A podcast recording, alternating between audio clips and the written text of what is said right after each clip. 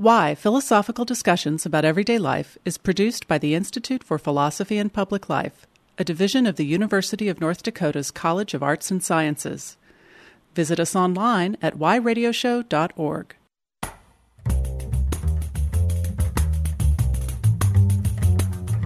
Hi, I'm Jack Russell Weinstein, host of Why Philosophical Discussions About Everyday Life. On today's episode, we'll be exploring propaganda with philosopher Jason Stanley.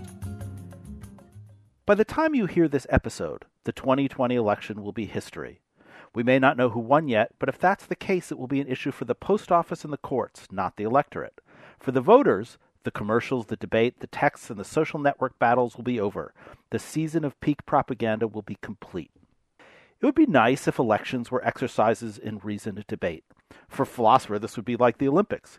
We'd be listening to every detail, parsing logic and evidence, and evaluating all the arguments for fun, for our students, and for our own sense of civic participation. Philosophers love argumentation the way that sports fans adore a well matched rivalry. It gets us all riled up. But this is not how philosophers, or pretty much anyone else, experience it. For most people, the election season is one of overwhelming noise and of desperate frustration. We want truths, we want transparency, we want to matter, but most of all, we want to not be manipulated. Instead, we get obfuscation, insults, and appeals to emotion. Politicians spin their records and make promises we know are empty. Frankly, no matter who ends up winning, American elections are kind of depressing. So I'm forced to ask is there a better way? Could there be an election without propaganda? Could a candidate speak to our reasoning and not our lizard brains? Could democracy even exist without misrepresentations? If self governance depends on an informed population, is it possible to create a society built on education instead of misleading rhetoric? Notice what I did here. I described propaganda as manipulative and information as education. I suggested that a well functioning democracy is built on reason and a broken one appeals to emotion. I asserted that political speech helps us understand while propaganda makes us more ignorant. Is all of this true? Are these distinctions so cut and dry? As our guest will explain, they are not. A fundamental problem with political speech is that the audience is a collective. In authoritarian societies, this can be glossed over. The public is supposed to be treated as a single monolithic voice. Everyone is expected to adhere to the same party line. But in a democracy, the people is an aggregate, a coalescing of different voices, desires, values, and goals. The very justification for liberal individualism is that people are diverse and that this is a good thing. But candidates can't speak to everyone individually. Glad handing, kissing babies, and going door to door only gets them so far. At some point, they're going to have to speak to everyone at once. Eventually, they're going to have to address the masses. So, what should they do? Should they speak to the highest common denominator? Should they address the most educated, the most informed, and the most reflective? Probably not. As aspirational as we want our elections to be, speaking so narrowly leaves a lot of people behind. But targeting the lowest common denominator diminishes our expectations too far. Yes, candidates need to address the folks without the proper background knowledge and the people who are barely paying attention. But they also have a moral obligation to tell these same people that their lack of preparation is unacceptable. As a people, we must strive for more. As individuals, we should not degrade public discourse. As a country, we ought to resist debasing democracy. So political speech has to walk a fine line, speaking to everyone at once, raising our standards while meeting people where they are. This means using metaphors, appealing to intuitions, telling stories, and inspiring emotional responses. Political speech has to be more than just argument, because citizens are not computers or calculators. We are not Commander Data or Mr. Spock. Expanding our repertoire, however, brings fiction into the equation. An apt metaphor works because it's untrue. A compelling story only connects with the audience when it's a dramatic narrative. Our intuitions speak to us when they are pre reflective, not after we deconstruct them. The untruths and excesses of the literary are the very thing that address the individuals within the group. They're the tools that allow the audience to personalize the message they hear. The ultimate question of political speech, then, is how much fiction is too much? Where is the line between creative oratory and manipulative deception? When are the candidates voices for hope, and when are they just liars? The philosophical exploration of propaganda begins only once we accept that communicating truth is much more complicated than just asserting facts. On today's episode, we're going to look at the good and bad effects of propaganda, delving into our guests' political and moral theories about its use. But let's not get lost along the way. There will be moments when it seems like propaganda is just a necessary evil, a grand but inevitable compromise in the democratic process. I don't think we should settle on that. In fact, propaganda is a form of creativity. It is as much art as it is craft, and as such, it reveals something essential about the human condition. Propaganda exists because the world does not reveal itself to us as it actually is, only as we interpret it. Aristotle wrote that human beings are the political animal. What he neglected to tell us, however, is that propaganda is the natural result. And now our guest. Jason Stanley is the Jacob Urowsky Professor of Philosophy at Yale University. He's the author of numerous books, including How Propaganda Works, published in 2015. Most recently, he published How Fascism Works The Politics of Us and Them. Jason, welcome to Why. Thank you so much. It's great to be part of this important discussion. If you'd like to participate, share your moments from the show and tag us on Twitter, Instagram, and Facebook. Our handle for all three is at Why Radio Show. You can also email us at askwhy@und.edu and listen to our previous episodes for free at whyradioshow.org. I guess I just want to start off by asking you if my sense is right. Is propaganda more than just black and white, or is the, the sort of natural discussion that people have about propaganda more accurate and I'm just being a philosopher and overthinking it? No, you're, you're absolutely right uh, propaganda only began to have its kind of negative connotation after the depredations of the 20th century, after, for example, World War II, Stalin and Hitler.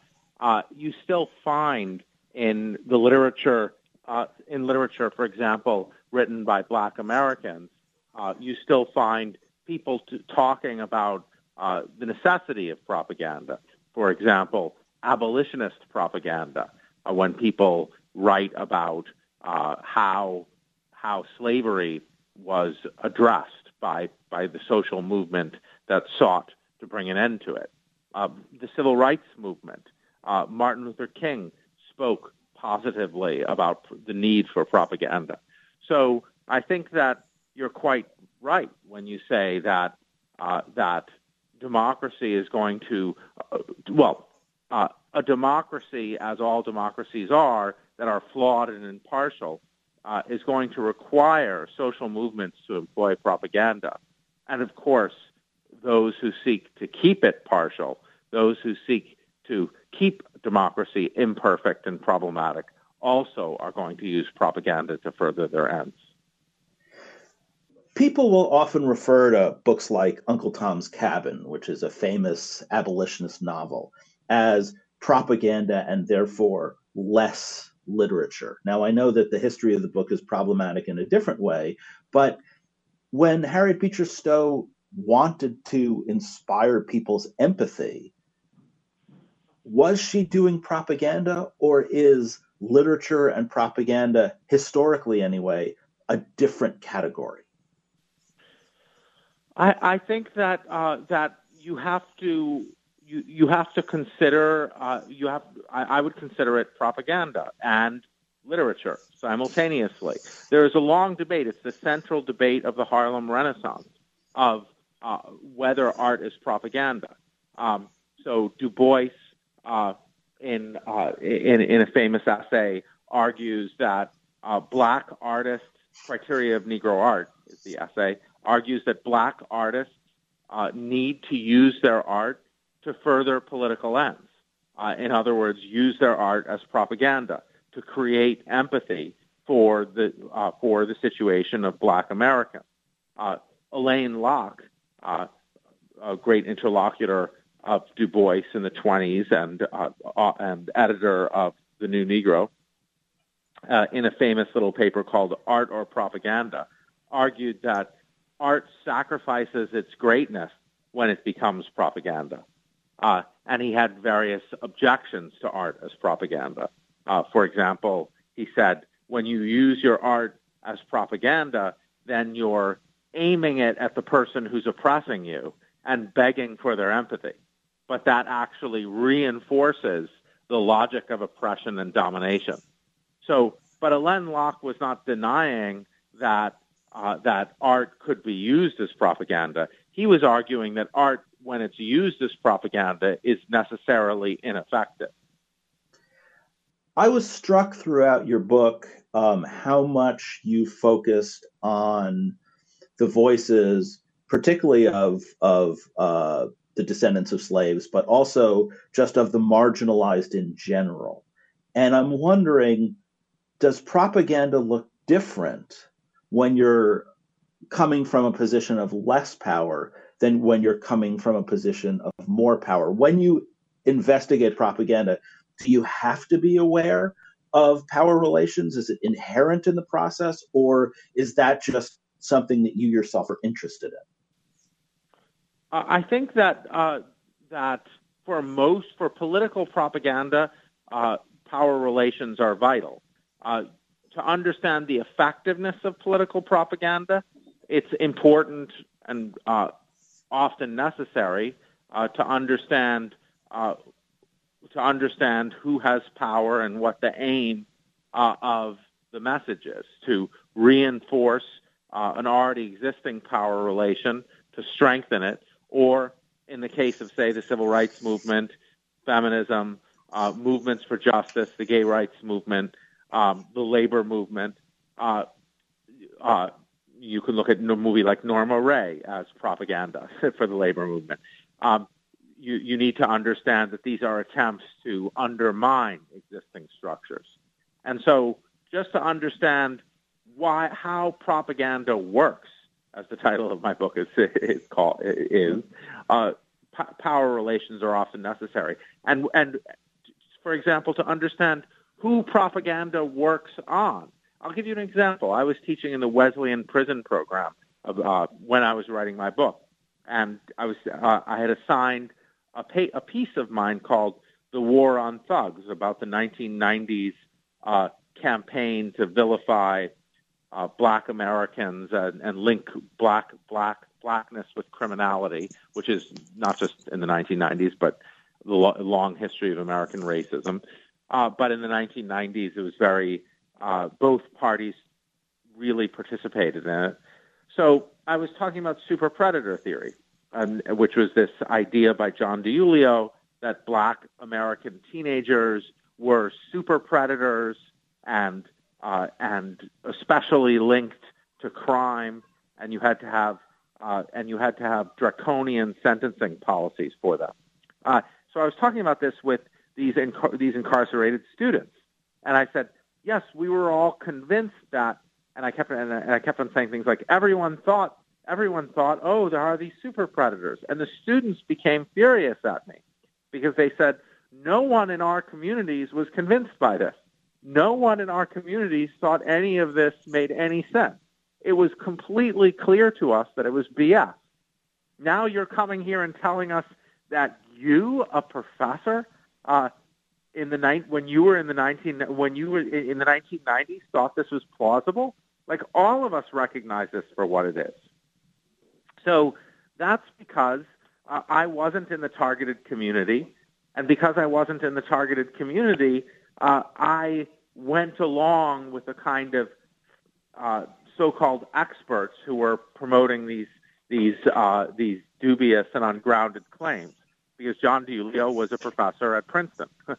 so, uh, so John DiIulio, a professor at Princeton, who, who was responsible for super predator theory, uh, he uh, he used his academic expertise to promote an absurd theory.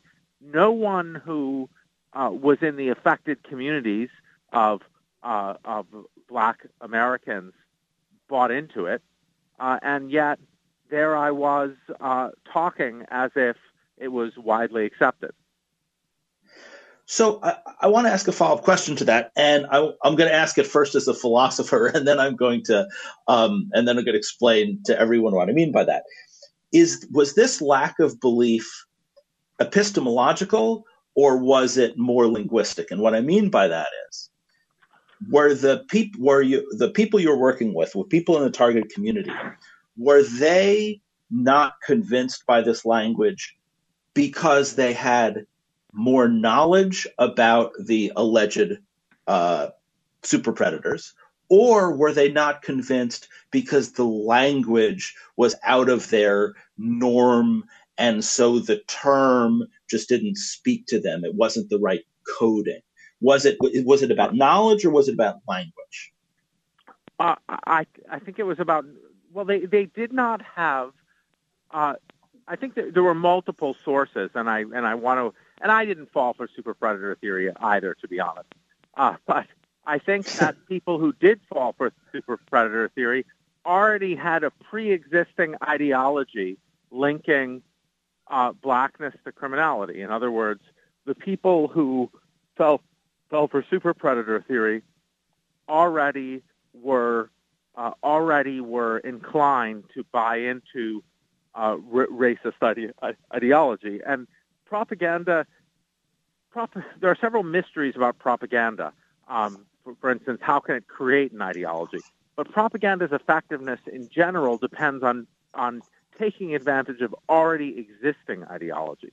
So what super predator theory did is it took advantage of an already existing ideology, that racist ideology that linked blackness to criminality.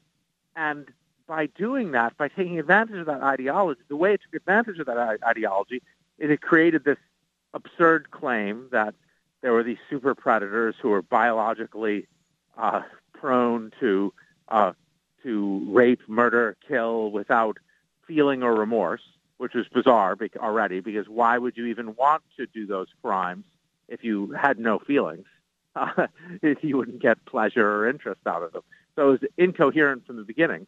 But the reason it resonated with with Bill Clinton, Hillary Clinton, Bob Dole, the reason it resonated with so many white Americans is because they already had these pre-existing beliefs that made that racist link.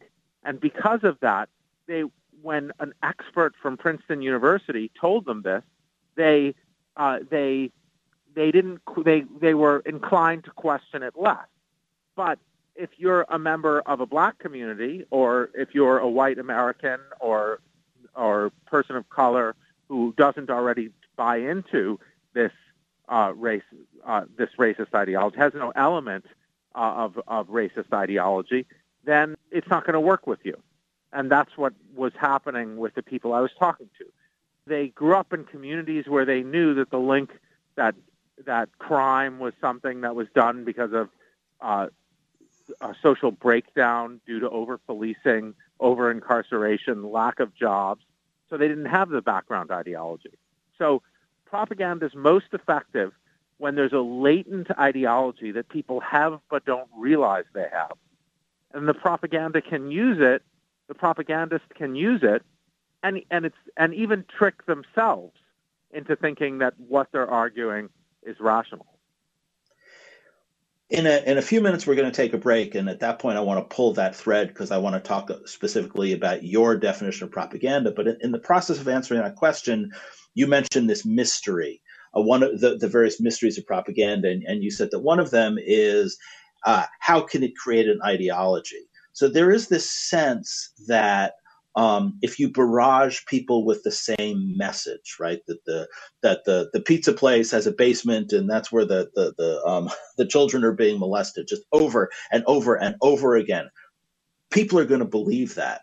What you're suggesting, though, is is that that process of propaganda creating new beliefs is more mysterious, is more ambiguous. Why? What's going on there? Uh, well, pro- propaganda's effective. Propaganda is effective when it can build off already existing beliefs.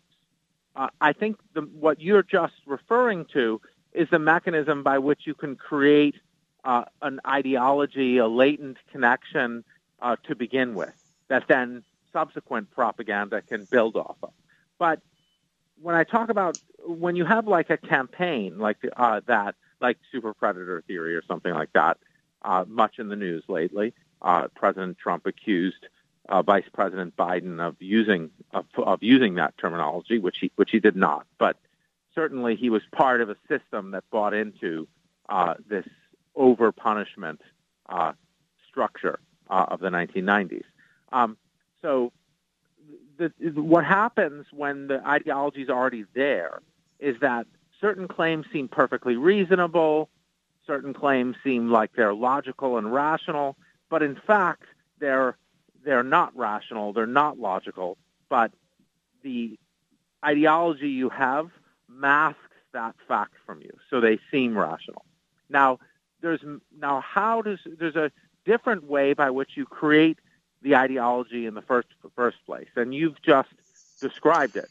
You connect, say, uh, a targeted group with uh, repeatedly with, for example, terrible crimes. You connect immigrants with uh, with gang membership and and rape, and then you create this connection in people's heads uh, over time via repetition, and that's the way that you uh, that you uh, that that that you must uh, with images and connections between groups and images lay down the ideology from the very beginning. But then the ideology can do its work in making apparently rational claims, uh, in making claims that are not rational uh, seem apparently rational because you've already forged the link, say, between race and crime in your mind. That's what having the background ideology does for you. If you already connect, say, Jewish people with conspiracies, then somebody telling you that Jewish people uh, are out to destabilize the nation or what have you by controlling the media and the press, that's going to seem more rational to you because you already have this background narrative in your head. Um, so even if it's prima facie sort of out to lunch, the story you're being told, uh, if you already have this narrative in your head, it's going to make it seem like, oh yeah, that's commonsensical. Uh, that makes sense. That's something I've heard before. And that's the key to propaganda, to produce a story that seems intuitive, natural, rational, even though it isn't. And its intuitiveness, naturalness, and apparent rationality are due to the fact that you have a latent ideology that obscures from you why it is so out to lunch. So when we get back after the break, I want to parse what ideology means in this context. I want to talk about your discussion of demagoguery and about the various different positive and negative uses of this. And we'll start off by looking at your definition of propaganda because I think it's super interesting. But before that, we'll take a break. You're listening to Jason Stanley and Jack Russell Weinstein on why philosophical discussions about everyday life. We'll be back right after this.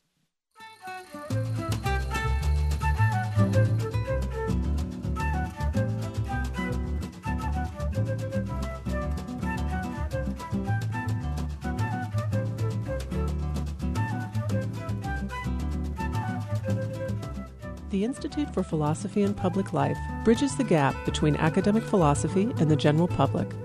Its mission is to cultivate discussion between philosophy professionals and others who have an interest in the subject, regardless of experience or credentials. Visit us on the web at philosophyandpubliclife.org. The Institute for Philosophy and Public Life, because there is no ivory tower.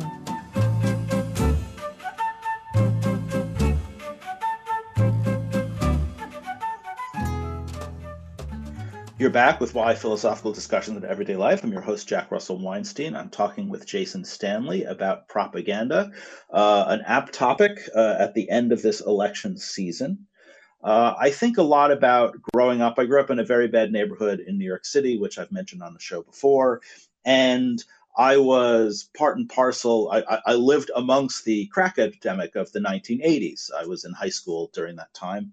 And uh, and I heard all of this language that people were using and and and, and all of this blame. And as Jason was saying it didn't necessarily make sense to me at the time. I just knew my daily experience. But now when I talk about that story when I talk about what it was like to live there it feels like it's developed a life of its own. I I, I think I may have told this story in the show before and um, but when my wife and I first started dating and she went back to my neighborhood, she saw a bunch of uh, poor kids playing um, basketball in uh, with a, an old garbage can.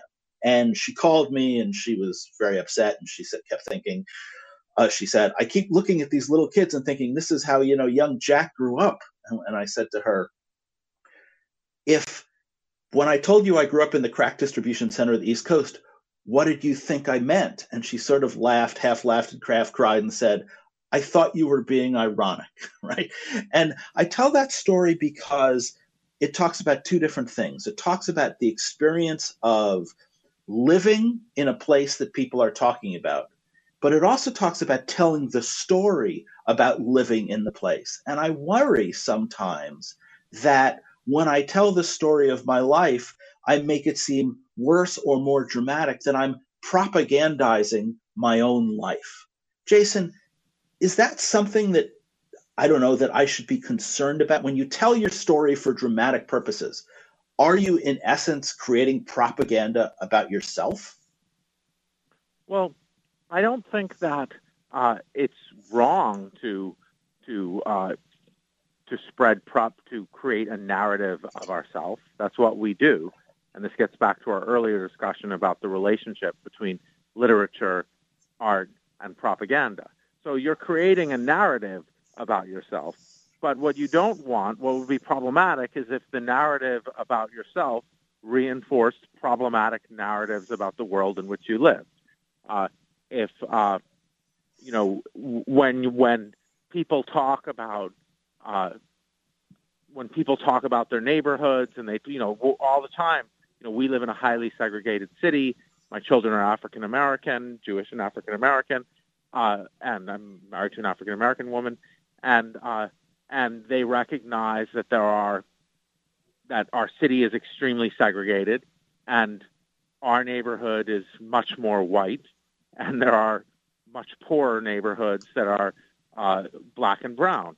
And so they recognize that and when they talk about the city and they talk about uh, the black neighborhood versus the white neighborhood and start talking about associations what those things mean well although they're talking about their experiences, they're also reinforcing the kinds of connections that under that underlie racist propaganda. Like I try to tell them, don't call that neighborhood the dangerous neighborhood.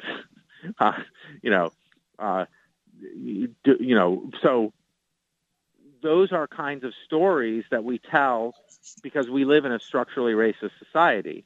Uh, those are stories that uh, contribute to the uh, to the problematic ideologies that uh, that maintain the very things that keep a city of New Haven segregated by race and class in the first place. Um, but so if when you embed yourself into those stories, uh, you can sometimes then in in uh, a way of drama dramatizing things reinforce uh, these ideologies of America. So okay, so let me let me let me pull out a little bit and let me ask you, you know, as as every philosopher is want to do, what propaganda is. And in your and, and in the book, you define political propaganda as the employment of a political ideal against itself. The employment of a political ideal against itself. What does that mean? Why is it important? And how does it depart from the historical analysis of, of, of, of what propaganda has thought to have been uh, right. over the last few hundred so years. So, so I, I focus on what I call undermining propaganda, the use of a political ideal against itself, uh, because it seems to me an extremely important kind of propaganda. More generally, propaganda is manipulation of the rational will uh, towards towards a goal where what moves you towards the goal is not your reason but uh, emotion, uh, but emotion, uh, passion, something like that. Um, and this is, but a very, very important kind of that is this kind of propaganda that uses a political ideal to undermine that very political ideal. You can see that it's not rational because, you know, uh, you're being told uh, because the very definition is it tells you you want to strengthen freedom to under, but the goal it's bringing you towards is to undermine freedom.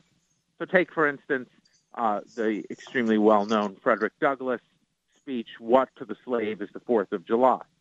Uh, Douglass draws our attention to the fact that the founders spoke repeatedly about liberty, and yet these were, uh, by and large, uh, people who enslaved other human beings.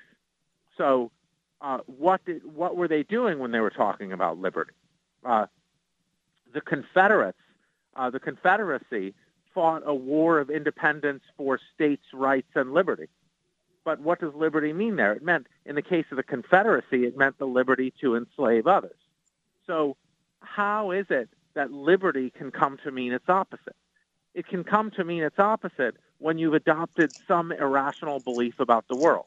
In this case, an irrational belief about the relative worth uh, of uh, black Americans.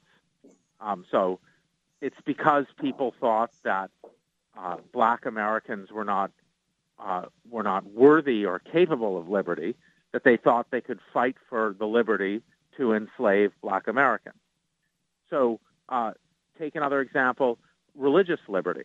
Uh, religious liberty, uh, which is a fundamental liberty, can be misused. It can be misused to deny, for instance, gay rights, the liberty for people to pursue relationships uh, with those they love, uh, regardless of gender.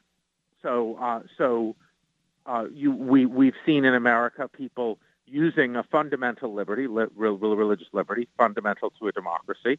We have to let people pursue their their religious beliefs, uh, but um, but people forget, you know, what religious what liberty means is you can pursue your your liberty insofar as it doesn't impinge on the liberty of others, and they leave that out.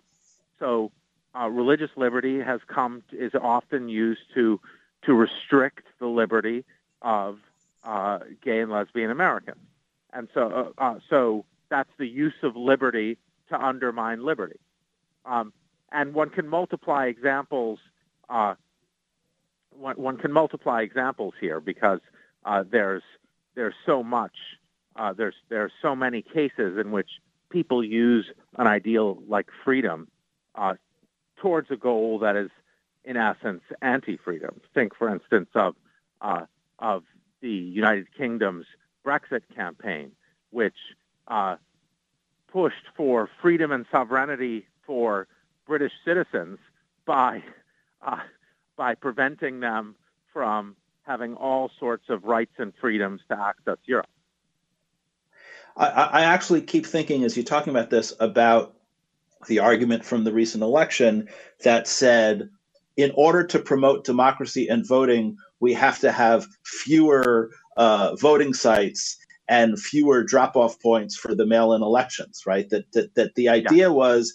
Uh, we want everyone to vote, so we're going to make it harder to vote. And that only works if you believe this irrational idea that there's voter fraud and that Democrats, and in particular uh, black Democrats, are more inclined towards voter fraud than anyone else, right? So those are two false beliefs. And then you use the democratic ideology to justify an anti democratic activity. So that's the kind of thing you're talking about, right? Absolutely. And that exact example is one of the main examples I use in my book.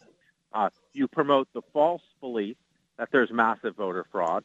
The book is published in 2015, and I I show I refer to studies showing that in all state, local, and national, uh, local, state, and national elections for some 20-year period, there are like a dozen or 18 or 20 cases of voter fraud among you know hundreds of millions of votes, uh, and uh, and so you promote this idea that there's this false belief that there's massive voter fraud, and then and then you say what we've got to do is we've got to reduce access to voting via uh, voter IDs, via reduced uh, hours at polling stations um, uh, via reduced polling stations uh, in order to protect democracy, uh, whereas in fact you're undermining democracy. So this is this is uh, this is that's you know a paradigm example of undermining uh, propaganda that we're seeing right now. We're we're seeing it with uh, we're seeing the president claim that we've got to do all of these things that restrict access to the ballot in order to protect the election. That is what is rigging the election. So, so, so I have to ask because the, the book comes out in 2015, which means you were probably done with the manuscript. It may be in 2014, which means you were writing it for many years before. And yet, even when I was reading it in 2020, right, you you completely anticipate the rhetoric of the 2016 election. You completely anticipate the the, the propaganda of the 2020 election. Is this is this satisfying as an author to see this, or does it does it make you want your head explode? I mean, to what extent? Because I'm going to, of course, have to ask, what do we do about this? But when your analysis is so spot on that you have predicted the future, how does that make you feel? Does it make you feel optimistic, or does it make you just furious at the world? Well, it, it vindicates the argument of the book, which is that uh, the central problem uh, of democratic political philosophy is the problem, or a, a, central and overlooked problem, is the problem of propaganda. Uh, democratic political philosophy in recent years, since John Rawls, has mostly been about, you know, ta- and, and Robert Nozick, how much taxation versus how much distribution. And the point of my book was to reorient democratic political philosophy to uh, to what I feel is sort of a problem that will always arise with democracy, namely, free speech enables propaganda, and propaganda leads to uh, uh, undermining uh, the very system that enables free speech. So that we see it in every election, these patterns, uh, along with debates about how to distribute resources, but we see the centrality of these patterns vindicates my my view that uh, that really the problem of propaganda should have been central and right in our vision all along. And the reason it wasn't was probably because of propaganda itself.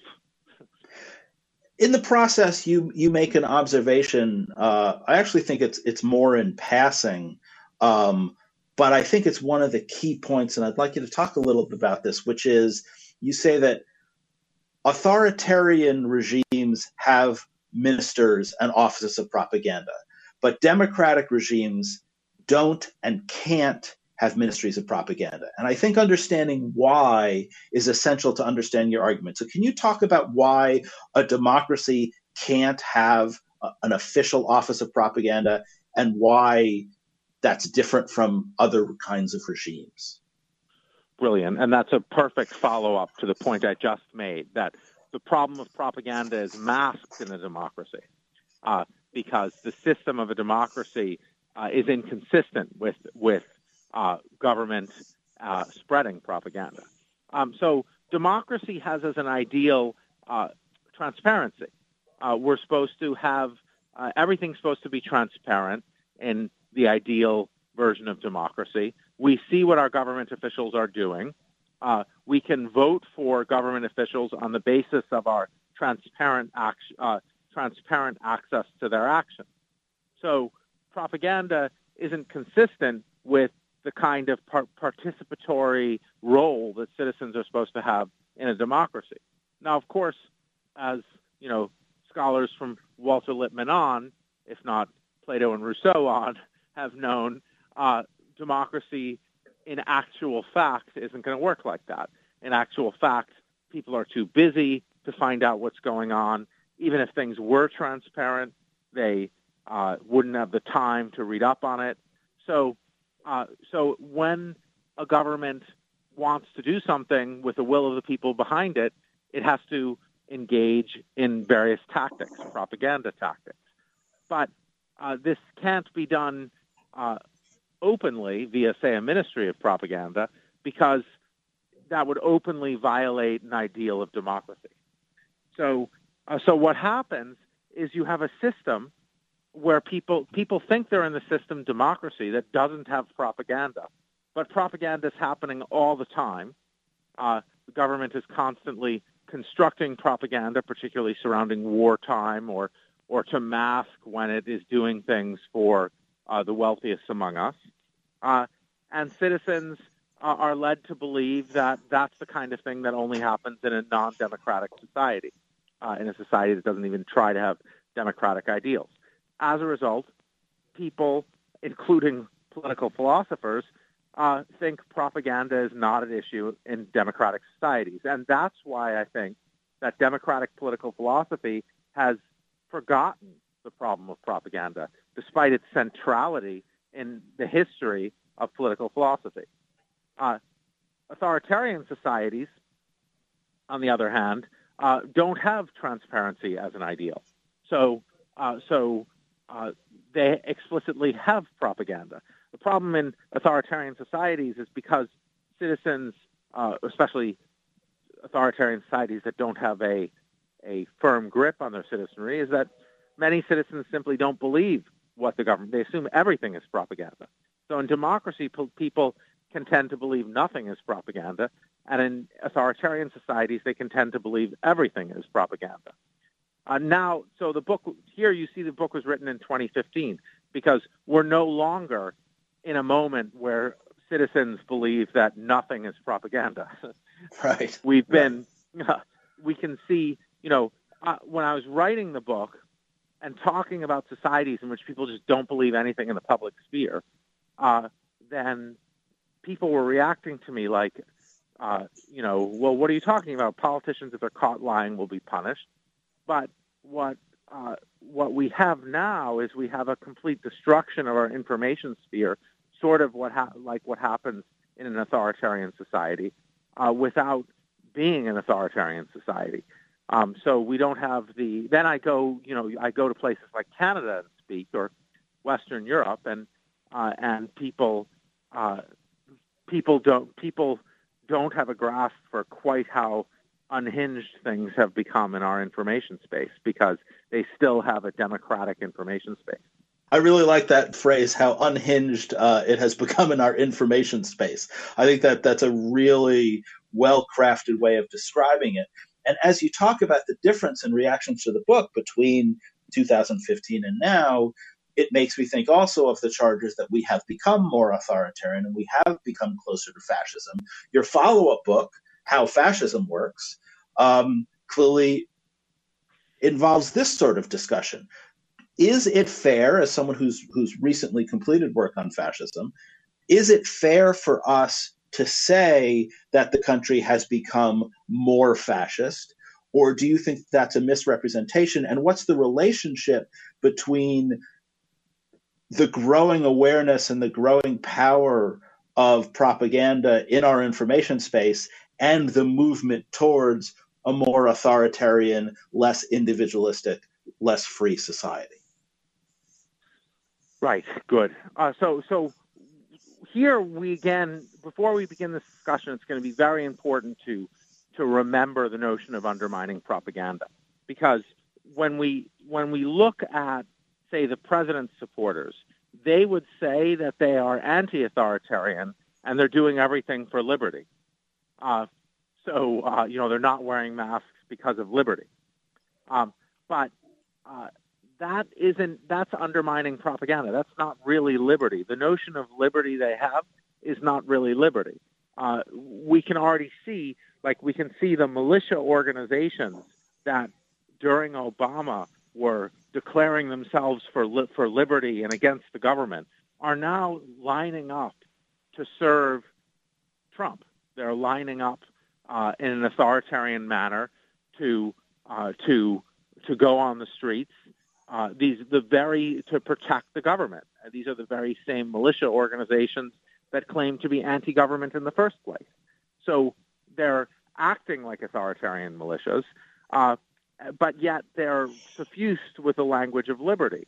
Uh, and that it's not liberty, uh, you can see with, say, the mask debate. I mean, if if no one is going to wear masks, uh, if people are, you know, that is going to bring harm to other people.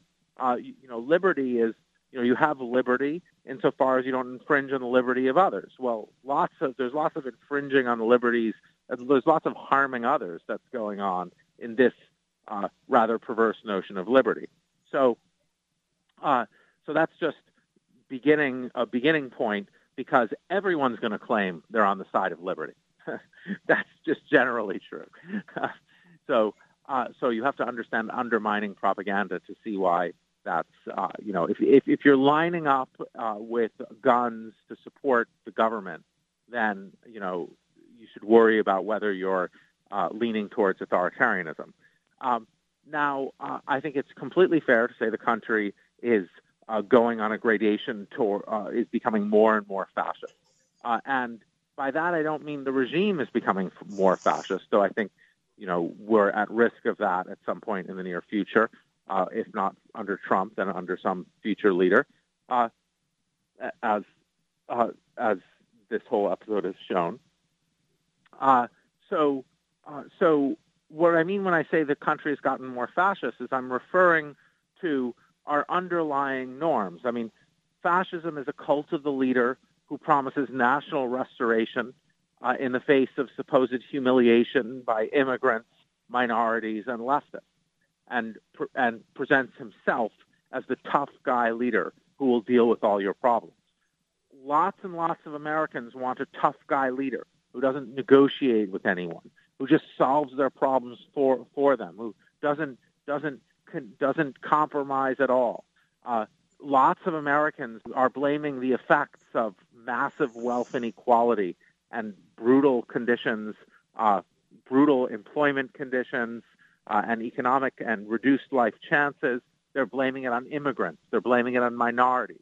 Lots of Americans are paranoid about a supposed leftist takeover at a time when the courts are stacked with far right judges, when uh, Sinclair Media, far right media organization, owns huge portion of local news, and Fox News is the most watched news station.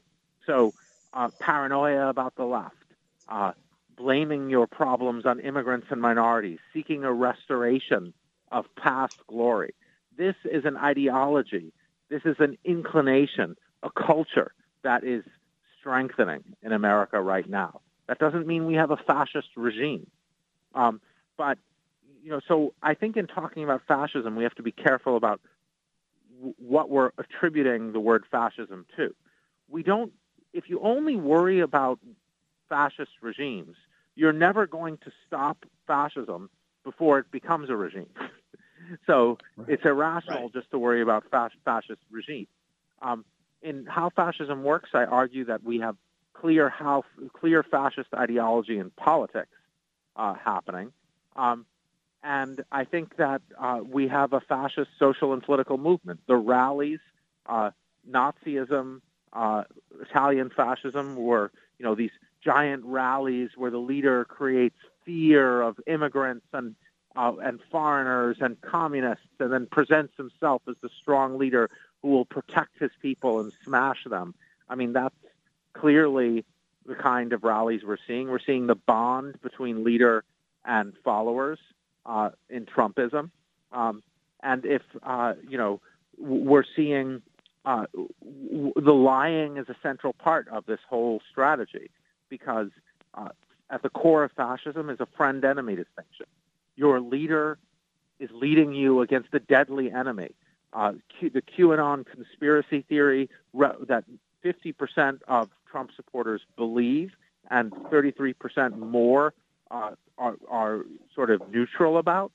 Uh, the QAnon conspiracy theory says that Democrats are pedophiles, so you know, hiding a pedophilic um, uh, blood, a pedophilic ring that locks children in dungeons to uh, to siphon off their blood. Um, and so, if you think that that's what's going on, then you think that Democrats are incredibly dangerous and even if they say true things, they're just saying true things in order to further their nefarious plots.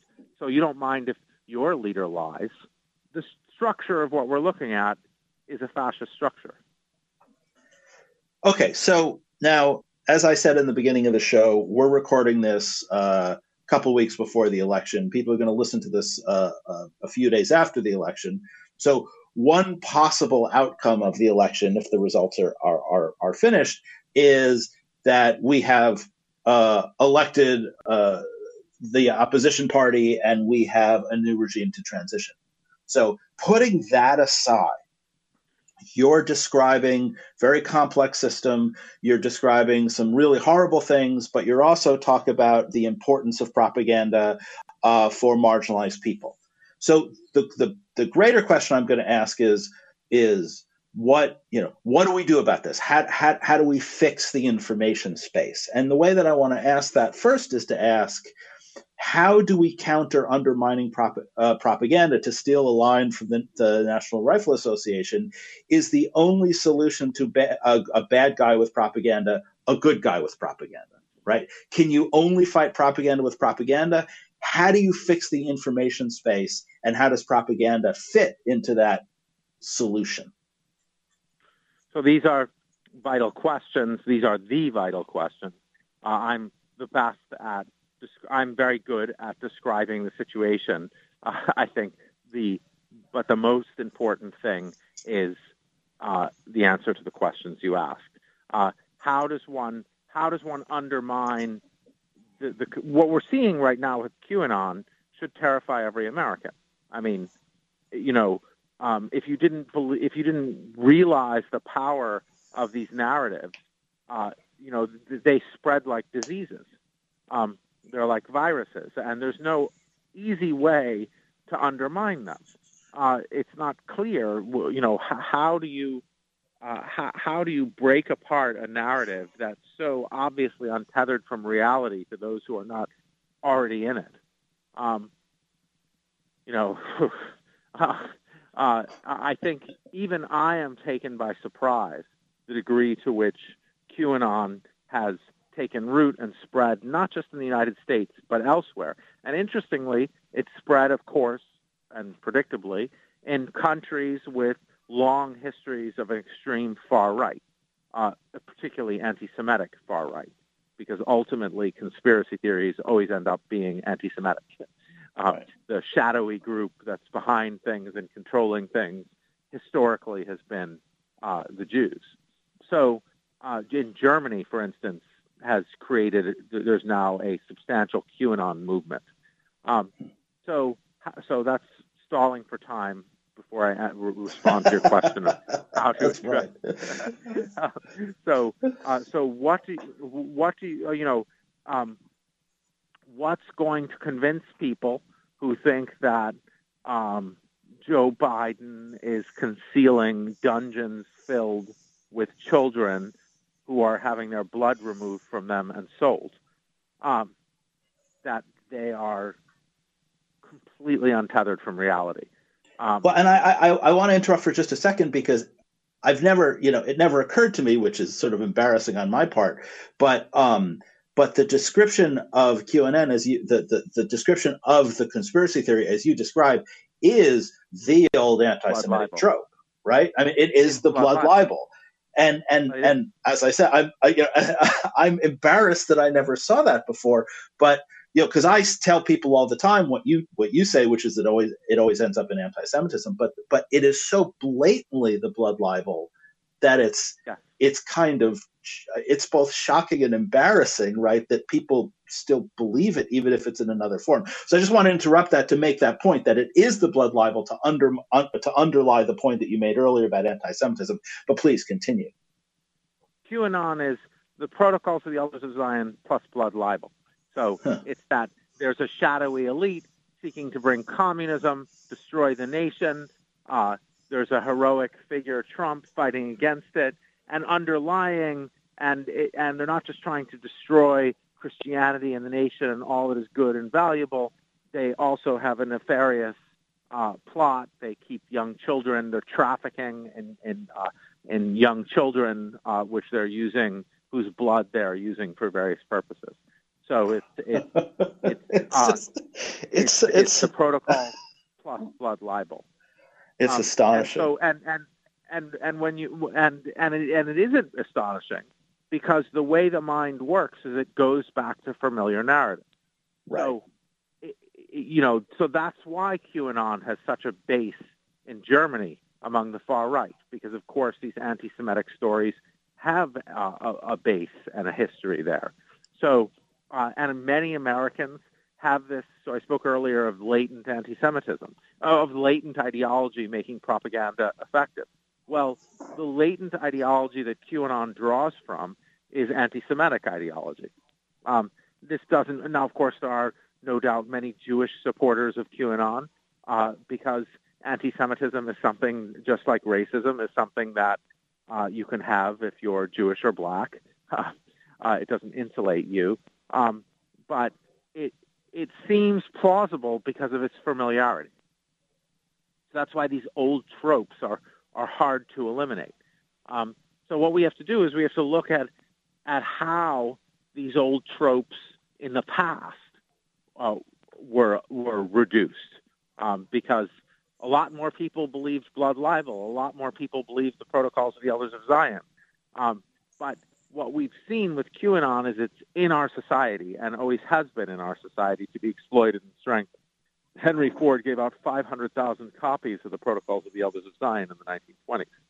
So we uh, obviously need public denouncements. It's uh, the president is very strongly leaning into QAnon. So uh, if you look at, say, Ivanka Trump's Twitter page, it's just all about how the president is the world's greatest champion against human trafficking. Now, human trafficking is horrific, and it's very laudable, laudable goal to be a powerful person's challenging human trafficking. But the president has not been some kind of hero on that issue, and uh, and why is it such a huge thing on their social media? It's such a huge thing on their social media because they're trying to send the message that uh, human trafficking, that you know, that cute, cute, that uh, there's some huge human trafficking problem connected to the Democrats, and the president is fighting against the Democrats and is therefore fighting against human trafficking. So, so I hope that removing a force of disinformation from a role where they have enormous practical authority. The President of the United States has enormous practical authority. When the President of the United States is approving of QAnon and interview after interview in the White House, that strengthens uh, that strengthens this toxic historical uh, uh, conspiracy theory. So one way is simply by removing that source of misinformation. Uh, when the president uh, approves of things, as he's been doing repeatedly with QAnon, um, because not condemning it when you're asked to is approving it when you're the president of the United States, uh, then uh, then it's just going to get worse and worse and worse.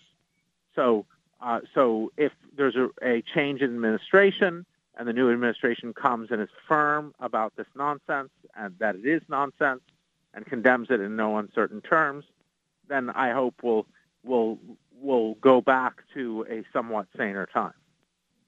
I, I, I think a lot about, and I often talk about it in my class, my classes, how um, if you look at the data, particularly in the African American community, about um, approval ratings for gay marriage, that the moment that Barack Obama came out in favor of gay marriage, the approval rating jumped up. I'm making these numbers up, but it was something like from from 30% to 70%, right? I mean, it was just yeah, it was just right. overnight.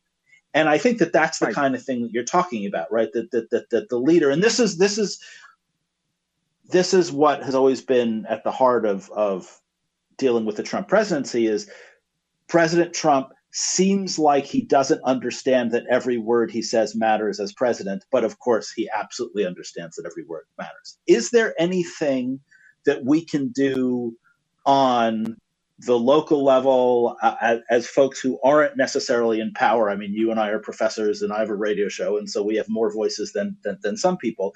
But what can the ordinary person do to counter the undermining propaganda? uh, and to sort of restore some sort of reasonableness uh, to our political discourse and to the information space? Well, I think uh, we need principled conservatives who speak uh, and speak to and denounce this nonsense.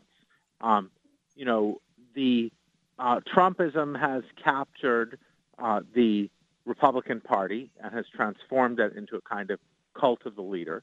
Uh, but we need principled conservatives. I'm not myself conservative, but I recognize that democracy requires conservatives. It requires social conservatives. It requires libertarians. It requires socialists. It requires uh, centrists of both of center right and center left. It requires uh, a whole bunch of different views because the problems we face as a society don't all have a uniform solution.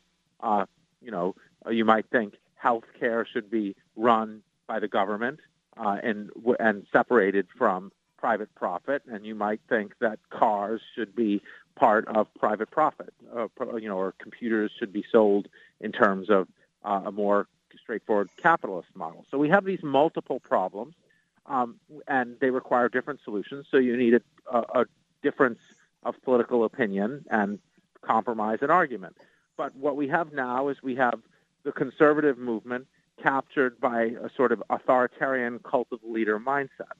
And uh, ultimately, what we're going to need is we're going to need conservatives standing up to this and saying, uh, no, uh, actually, uh, the left do not control the media.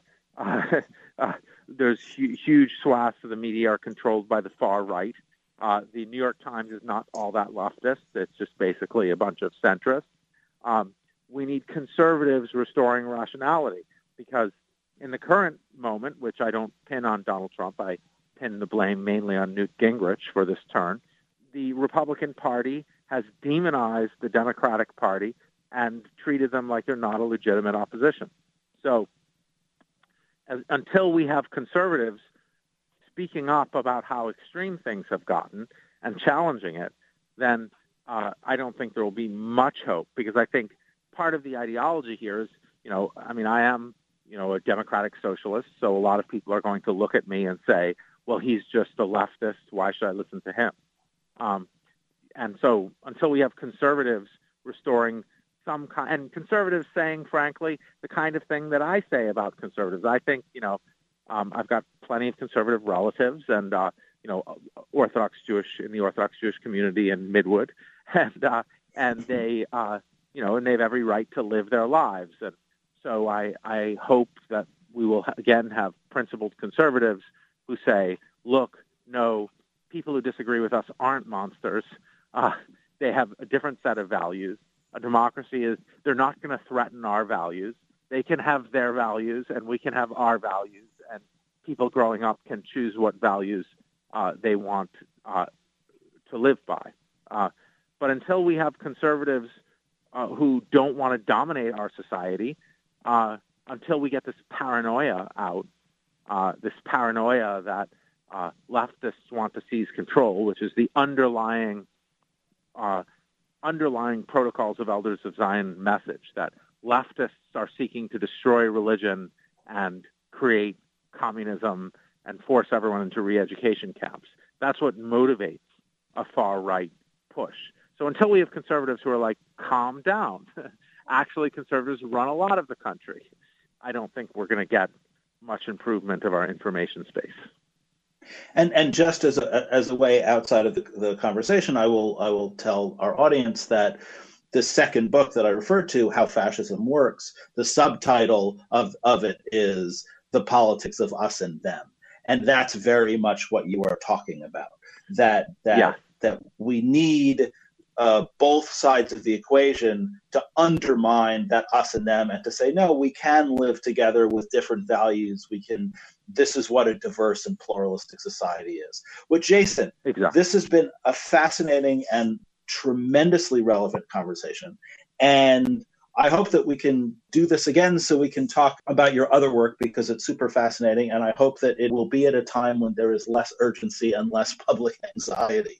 But thank you so much for joining us on Why. I really appreciate it. Thank you so much. It's been an important conversation. And thank you for doing the work you're doing, which is vital for a democracy. I appreciate it very much. You have been listening to Jason Stanley and Jack Russell Weinstein on Why Philosophical Discussions about Everyday Life. I'll be back with a few more thoughts right after this.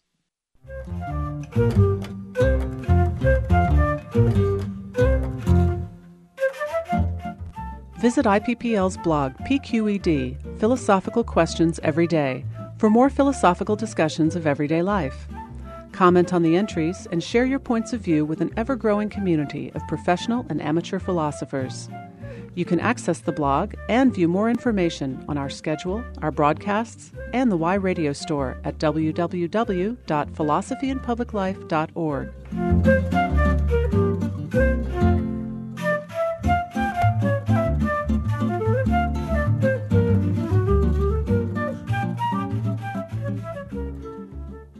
You're back with Jack Russell Weinstein on Why Philosophical Discussions About Everyday Life. We were talking with Jason Stanley about propaganda. The way Jason wants us to think about propaganda is in terms of the ideology undermining itself. We want people to vote, so we're going to make it harder. We want people to be free, so we don't let them do certain things. We want to treat everyone equally, so let's blame a scapegoat. All three examples of this are instances of doublespeak of claiming we want one goal and using the opposite goal to achieve it. Now, that seems crazy when you put it out there, but of course, so much propaganda is about that. So much propaganda is about undermining our purposes. The first goal is to identify when we do that and to try to stop it. But there's another aspect of it that Jason brought up that's super interesting. And that's the idea that propaganda doesn't work unless the ideology is already latent in the culture. We wouldn't believe racist things if there wasn't racism to inspire us to believe it. We wouldn't accept anti Semitic tropes if there wasn't already anti Semitism in the culture. What propaganda tells us when we study it is more about ourselves than propaganda. We're looking in a mirror. We're exploring our vulnerabilities. We are identifying our blind spots. If we believe propaganda, it's because we have shortcomings. Yes, you can look at propaganda and you can look at the methods and you can look at the techniques and you can look at the words. You can identify dog whistles and you can find procedures that people have used to manipulate groups and individuals for hundreds, if not thousands, of years. There is a reason to study propaganda just to learn the techniques. But there is every reason to study propaganda to make ourselves better and to make our cultures better. No matter how many times they tell us, they're not going to convince us that we have four eyes. No matter how many times they tell us, they're not going to convince us that we have five legs. But the fact that they convince us that immigrants are evil, that some group is here to undermine us, that you can think of every ethnicity and race as identical to one another.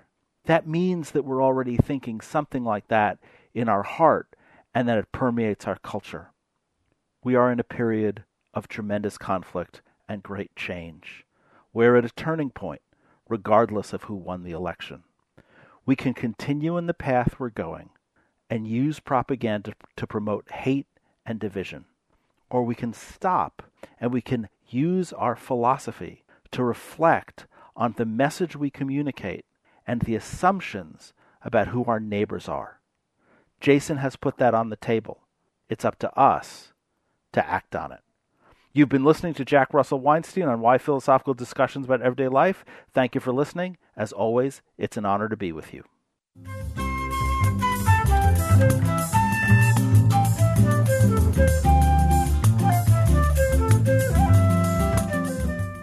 Y is funded by the Institute for Philosophy and Public Life, Prairie Public Broadcasting, and the University of North Dakota's College of Arts and Sciences and Division of Research and Economic Development. Skip Wood is our studio engineer.